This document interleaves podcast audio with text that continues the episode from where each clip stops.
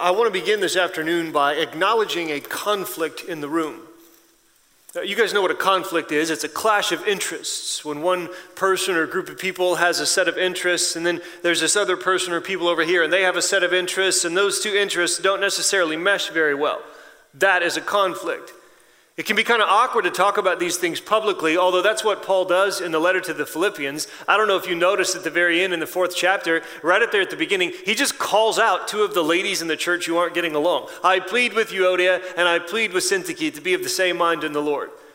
No, no, no, don't worry, it's not going to get awkward. That's not the kind of conflict that I'm talking about here. I'm not talking about a conflict between two people in the room or between two groups or like, you know, Missouri versus Kansas or anything like that. Uh, what I want to call out and acknowledge is, is a little bit more of a deeper conflict that exists within each of us, a conflict that is taking place within you. There are two, two competing sets of interests that just, they just at least seem like they don't necessarily come together. And they're alive in you. One of them is that you want to follow Jesus. I assume at some level that there's a desire in you to be faithful to Jesus. And I know that on the other hand, you want to be happy and you will pursue happiness. Like, I don't even think this is up for debate. Now, you might pursue happiness in a, in a mature way. Maybe you think, no, no, I don't want to be, I'm not pursuing happiness. I want to be faithful to God. Cool. That's because you think in the end being faithful to God is better for you. That's the point. So, everybody in here at some level is wanting to follow Jesus and is also wanting to be happy. And I would suggest to you that that, present a con- that presents a conflict. Maybe you think, wait, why, why is that conflict? I thought you just told us this morning that, that, you know, like following Jesus is the surest path to lasting satisfaction. Yeah, I, I do. I do believe that. But it's not necessarily a smooth process. And I don't want to sort of, sort of, um, I don't want to act like it's just all simple and clean. So, so, which, is, which is true? Is it true that Jesus wants to make your life better, or is it true that Jesus wants to make your life harder? And the answer to that question is, of course, yes. Both. He wants to make your life better. Awesome. He wants to make your life harder. Awesome. You know, there's, there's, there's not a lot that you can count on in, in life in general, and not a lot that you can be sure about when it comes to following Jesus. The Bible is our guide, of course, for following Jesus, and I think there's a fairly short list of guarantees that the Bible gives us if we're going to follow Jesus. I think the Bible gives us the guarantee that if we believe in Him and trust in Him and hand our lives to Him, then we are looking forward to an eternity with God in the new creation. That's a guarantee. I think that the Bible guarantees us that as we follow Jesus, we have absolute proof of God's love for us. Uh, we don't always feel like God loves us. We don't always have the emotions that it seems like we should have if God loves us, but that's not what I'm talking about. I'm saying, like, you can look at the cross, and every time you see the cross, here you have demonstrable proof that God is for you, that He's willing to make sacrifices for you, and that He wants you to be in His company, in His presence, to experience His blessing. So we know that we're looking forward to eternity and we have proof of God's love for us. And I think also that coming out of this, there's a sense in which that the Bible promises that as we follow Jesus, maybe not all the time, but as we follow Jesus, we'll have an increasing sense of peace and joy in our lives. That seems fairly consistent in the Bible. But the fourth and last thing on my short list of guarantees that I found in the scriptures, you can be sure of suffering. You are promised hardship and the Bible doesn't hide this. The Bible doesn't just sort of just sort of kind of keep this secret to itself. No, no, no. Like the Bible's real clear. If you're going to follow Jesus, it's going to get tough. Paul and Timothy wrote Philippians together. Um, I mentioned the other day, there yesterday, that Paul also wrote Timothy some letters of his own, First and Second Timothy. And in Second Timothy, uh, Paul tells Timothy, everyone who wants to be godly in Christ is going to experience persecution. Second Timothy three twelve. He talks to his followers at the end of the Gospel of John, just before Jesus says he knows he's going to die, and then he, he knows he's going to raise again and go back to heaven, but he's like, they're, not they're confused and not sure what to expect. And he's giving them his final instructions, and he says to them, Hey, just so you know, the world is going to hate you, same as it hated me. That's what you have to look forward to. This is true if you're going to be a follower of Jesus, period. And there's a sense in which it's especially true if you're going to devote your life to his work. If you're going to commit yourself to serving Him, if you are considering ministry, you need to know something that I would imagine our students around here probably get tired of hearing us say, and that is that ministry is hard. You'll hear that as often as you'll hear anything here because it's true. And you don't have to do it for very long to realize that if you just decided that you weren't going to commit yourself to serving other people in the name of Jesus, your life would immediately get easier. Not all the time. And I don't want to make it sound like it's all bad or bleak. Ministry is fun and meaningful and rich and life giving and full of joy. but it's also hard.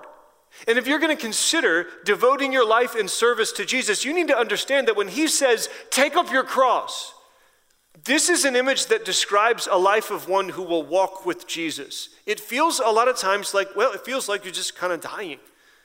Philippians speaks directly into this, this conflict that is taking place within our hearts between happiness and discipleship.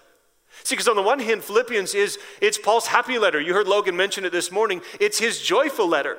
You find words like joy and rejoice more often in Philippians than any of Paul's other letters. 14 times you'll find the word happiness and joy mentioned in this letter. That's more than any other letter. The second most is 13 from a letter called Second Corinthians, which is like three times as long as Philippians. I mean, Paul is happy and he is talking about happiness. You maybe remember hearing that word, rejoice, rejoice, rejoice, on multiple occasions in this letter. So it's his happiest letter. But on the other hand, it is a clear call to selflessness. It is a clear call to taking the back seat. It is a clear call to not say me first, but to instead say me second, me last, because I'm going to sacrifice my own needs for the sake of somebody else. And this comes through most clearly in a passage that really is the heartbeat of Philippians. Open up your Bibles to Philippians chapter 2. We're going to look together for a bit uh, for our final session this afternoon at Philippians 2 1 through 11. This is, as I say, the heartbeat, the core of the letter to the Philippians. This is one of the most popular passages in all the scriptures. More words have been written about this passage of scripture than any other single text in the New Testament or Old. There's a lot going on in here. We're not going to try to cover all of it, but we are going to get a good sense of what it is that Paul is communicating in this text. Here's what Paul says in Philippians 2. He says, Therefore, if you have any encouragement in Christ, if any comfort from love, if any sharing in the Spirit, if any tenderness and compassion, then make my joy complete by being like minded, having the same love, being one in spirit and of one mind. Do nothing out of selfish ambition or vain conceit. Rather, in humility, value others above yourselves, not looking to your own interests, but each of you to the interests of the others. Having you the same mindset that was also in Christ Jesus, who, being in the form of God, did not consider equality with God something to be grasped. Rather, he poured himself out, taking the form of a servant, becoming in human likeness. And being found in appearance as a man, he humbled himself, becoming obedient unto death, even death on a cross. Therefore, God exalted him to the highest place and gave him the name that is above every name, that at the name of Jesus every knee should bow in heaven and on earth and under the earth, and every tongue acknowledge that Jesus Christ is Lord to the glory of God the Father. Philippians 2, verses 1 through 11. Let's see what we can learn from this. I think one of the things that I want you to notice here is that Paul is encouraging people how to live, but once more, he's not just giving you a list of rules. He's talking about a certain mindset. Because Paul recognizes and teaches in this text that our actions are rooted in our mindset. This is always true. The things that you do are determined by the attitude, the mindset of your mind and heart. Rooted, I think, is a good word for it. Let me show you a couple pictures of roots. These are some of my favorite pictures of roots. Uh, one of them is like the largest roots I've ever seen. That's like a grown couple. Those roots are huge. Now, the shape of a tree, how high it grows and how strong it is, have every, has everything to do with the roots. And in this case, you can imagine this tree is probably doing just fine. Okay? Let me give you a little bit more realistic picture. Here's one I like to look at occasionally. It's small, but nevertheless the same holds. If the roots are strong, the tree is strong. Uh, let me give you a different uh, metaphor. Think about it in terms of like what direction your heart is pointed. Think about your heart and your mind like a compass. And your mindset is, is like a compass, and whatever it's set to is what direction your life will go. There was a famous, uh, there was a famous boat crash that happened in 1914. Not the Titanic. You probably heard of the Titanic. Uh, that one crashed in 1912. There was another boat crash in 1914, just a couple of years later. It was actually in the month of January. January 1914, off the coast of Virginia, over in the Atlantic Ocean, frigidly cold waters in January this time of year. And there's these two boats. You see the two boats. One of them is called the Nantucket, and the other one is called the Monroe. And they were both going through, and you see the next headline actually, this is the old newspaper from the time, says 40 perish, 83 live as liner Monroe, ran by the Nantucket, sinks. They crashed. The Nantucket was going along, and before they realized it, it was as soon as they realized it was too late, that out in front of them was the Monroe, and there was no way to steer out of this. The two ships crashed together, and 40 sailors lost their lives. As they were doing some discoveries and trying to figure out what happened, how did this go wrong, like what took place, the ship Monroe was actually the one that was hit. But they discovered through the testimony of the captains and various people, the captain of the Monroe said, Listen, I'll admit it. The compass that I had been using was two degrees off. But here's the deal that is well within the range of safety, usually, whenever you're navigating your way through the waters. Well, not on this occasion, as he came to realize in a very fateful, tragic way. There's this famous picture from olden times of these two captains embracing in tears, big burly seamen who are crying because they know that some of their people lost their lives. Two degrees. His compass was offset by two degrees, and yet it cost 40 people their lives. I think that this is a perfect parable for my life and yours. When our heart is offset by just a little bit and our mindset is not moving in the right direction, it will determine the course of our lives. What you even see in the world is determined by what you're trying to get from it. Like we all look at the same thing. We look at the same people in the same places, but we don't see them in the same way. What you want from the world will actually determine what you see when you even look at it. Think about if you're going to high school. If you're going to high school just wanting to get through, then you're going to see the people and the opportunities and the assignments and the, and the sports teams a certain way. If you're going to high school looking to find a girl or to find a guy, or if you're going to high school looking to prove to yourself that you're someone important, or looking to find people to think that you're important, whatever it is that you're looking for is actually going to determine what you see. Same true with this event. We prayed over this event because we have this sort of two things going on in our minds here at Ozark. Like we're seeing you as possible future students, and that's impacting the way in which you're engaging this event. But we want to be careful that that's not the only lens through which we view this, uh, this thing that's taking place. We see you as people who are either going to move closer to Jesus or further away from him. And that changes how we approach you. This is life. Your actions are rooted in your mindset. And so Paul is calling us to a certain kind of mindset. Logan gave you the technical term. I wasn't going to say the word, but I'll go ahead and say it since he did. Cruciformity. It's a weird word. Say cruciformity. You don't have to remember the word, but it's not a bad word to think about. Form, of course, is in the middle of that word, taking the shape of something. Cruce refers to the cross. To be cruciform means to take the shape of the cross. Let me put it in normal terms. The mindset that Paul is calling for in this passage is not me, but you. That's what he's asking for. Do nothing out of selfish ambition or vain conceit. Don't put yourself first. Rather, in humility, value others above yourselves. Put other people first. And can we just acknowledge that this is the opposite of the mentality of the culture in which we live? We live in a culture that says you got to move up the ladder. Let's call this the ladder of happiness, right? And the goal is to move up the ladder of happiness. And the way in which you move up the ladder of happiness is by putting yourself first, by prioritizing your happiness and just letting go of or moving on from anything that gets in the way. This is the world we live in. So if you're moving up this ladder and you have an unwanted pregnancy, just abort it, keep moving up. You have an unwanted marriage, just divorce it, move up. You have a church that you don't like, just leave it behind and move up. And these aren't necessarily your decisions, but the decisions that we make on a daily basis. Just think about it. Usually we ask the question, what's going to make me more happy? How do you pick your friends? Well, who's going to make me happier? How do you decide where to work or what job to go into? Well, which one makes me happiest? How do you decide how to spend your free time? Well, what do I enjoy doing? And the goal is to get ourselves up to the top of this ladder. And we'll put ourselves first in whatever ways we can so that we become happier than before. And Paul is calling us to the very opposite mindset. Paul is calling us to the mindset that we see in Jesus who, being in the form of God, I don't care how great you are, you're never going to be that. Paul says Jesus began at the top of the ladder. He was up there where everybody else is trying to go. And he didn't consider this something to be grasped, something to be held onto, something to be used to his own advantage, but instead he actually moved back down the ladder from heaven to earth, becoming a human. And when he became a human, he didn't stop there and he kept going down, down, down till he died on the cross. Paul is calling us to come down the ladder of happiness in Philippians chapter 2. That is the call that is here on our lives. And it's actually not just what we see in Jesus, it's the theme of the whole letter. Look back at what he had said to us. He said, Remember when he talks about he's in prison? Look, I know I'm in prison, but other people are hearing about Jesus, which is fine. It's not about me, but it is about you. Look, I'd rather like die and go be with Jesus, but I know that I'm going to keep staying here in the body, even though it's harder, because it's not about me, but it is about you. When he talked about how Timothy and Epaphroditus, these two guys who were sort of going back and forth from Philippi to Rome, he held them up as examples of people who say, It's not about me, it's about you. Epaphroditus says, It's not about me, I'll risk my life if that means that the gospel of Jesus can move forward and the people of God can be loved. This is how Paul looks at his own accomplishments. I had all these things, I was at the top of my game, but I realize now that it's not about me. But instead, I'm called to put other people first. That is the mentality that we find in Philippians. Which is all fine and good, but what about the joy?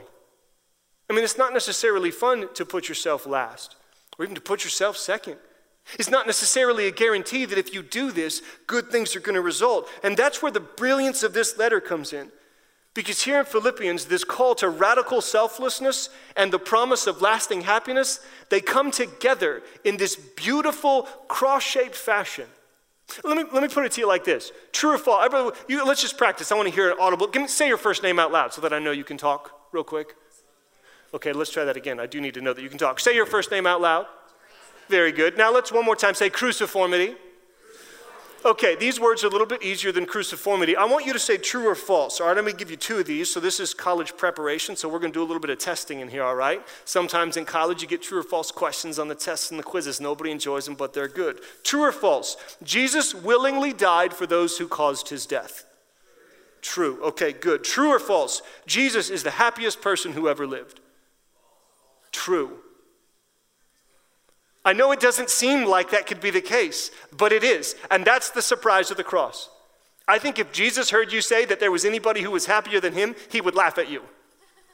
I'm familiar with suffering, sure, he'd say, but you don't understand the joy that characterizes my inner life. You will one day, but you don't yet. He is the happiest person who ever lived, even though he gave his life for those who are trying to put him to death. And here's the secret of Philippians unfolded loving like Jesus is the most reliable path to happiness. Eh, the formula is not just you know, about me and you, it's not me, but you, because God. Look at the story of Jesus. He, he, he had equality with God, didn't use it to his own advantage, came all the way down, but that's not where the story ends. This story ends with, therefore, God exalted him to the highest place and gave him the name above every name.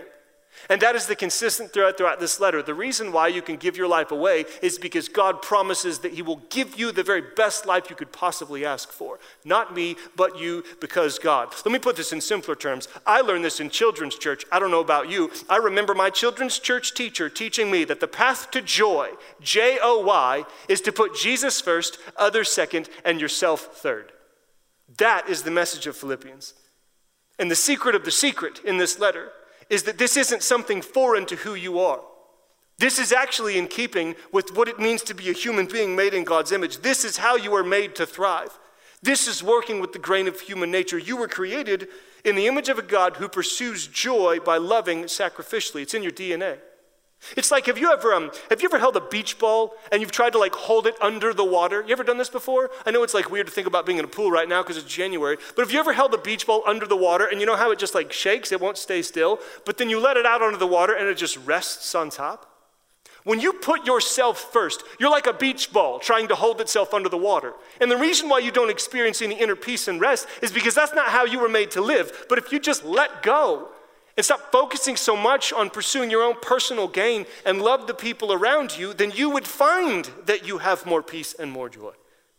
I see this all the time. I see it in my own life, but I also see it in my children's life. We have two kiddos. They're here today. They're the sweetest, most adorable, lovely children in the entire world. No offense to you and yours. I just, we, we absolutely adore our kids. And our kids, they love each other. Man, my daughter and my son, they absolutely adore each other, but they fight a lot. Like you guys know how this is a little bit. But one time, it's, it's not one time. It's interesting to watch, like, to watch them realize that they actually both enjoy life more when they're demonstrating love to one another just last week, I remember this, uh, this time they were kind of they were kind of going back and forth about something, and uh, my son was kind of picking at his sister because he sometimes does that, and she snaps at him, and she sometimes does that. But then he decided to sort of switch it around, and he he did something very very sweet for her. I'll leave that between all of us. He did something very sweet for her in the house, and after he did, I remember he walked back in the living room, and he said, I mean, I didn't even ask for this at all. He just walked in after this, he said, you know, today is a great day, and I'm like, yeah, it is, man.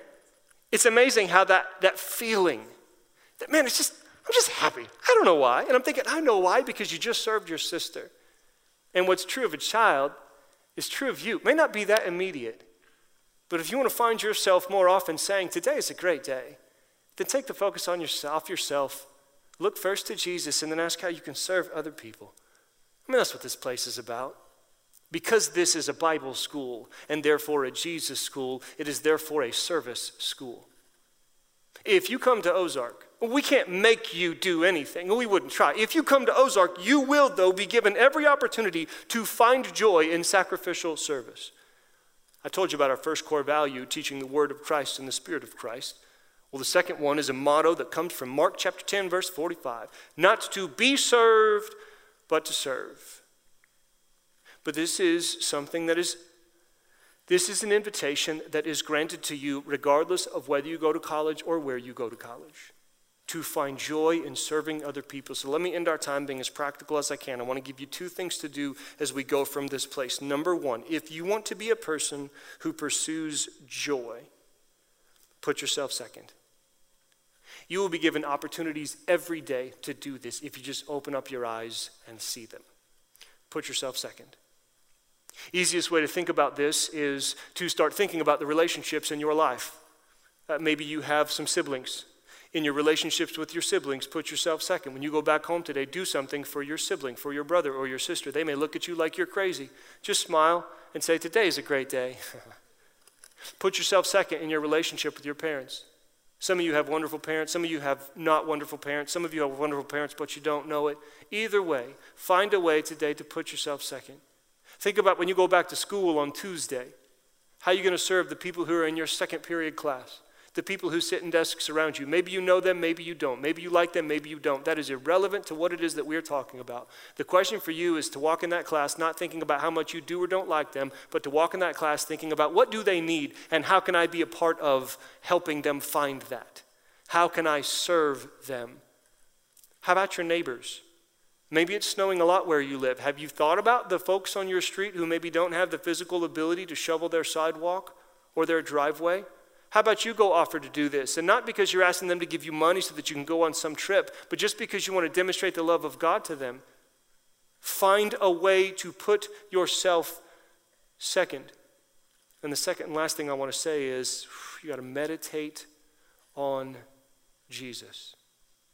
If you just try to make this something that you do, then it's not going to work because you have to work on your body. You have to retrain your body by doing good things for people, but you have to retrain your mind by meditating on the story of Jesus.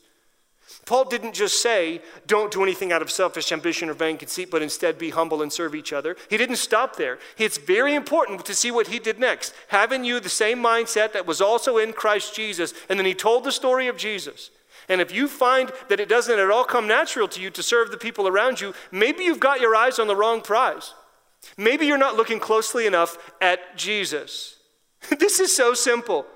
This, I guarantee you, is not the first time somebody's told you to think about Jesus and to serve the people around you, but that's, I think, precisely part of the point and the genius of this text. Uh, some of you may have heard the name Vince Lombardi. He is a legendary football coach, but he wasn't always legendary. In 1961, his team, the Green Bay Packers, uh, reported to training camp.